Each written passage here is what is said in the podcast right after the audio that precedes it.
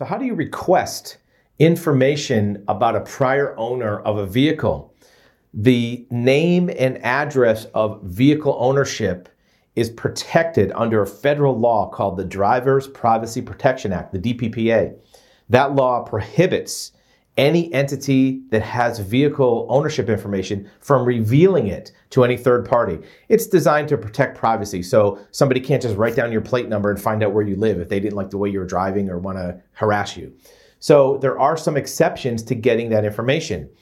The DPPA allows for revealing that information to you under one of six permissible uses. So if you've purchased a vehicle and need to verify ownership or you don't know who the owner is, you can apply for a release of that information under one of those permissible uses under the DPPA.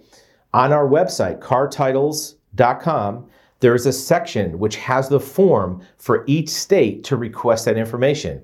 You have to fill out the form, you have to sign it. In some cases, you have to notarize it. You have to also verify under affidavit that you are not going to use that information for any inappropriate purpose. You're not going to stalk somebody or harass them, and you're not going to sell it to somebody else or post it on the internet. All you're doing with it is verifying your information. So follow the instructions of that form very carefully, check off the right box, and submit it to the DMV. You're going to have to send it by postal mail. You're going to have to wait for them to mail it back.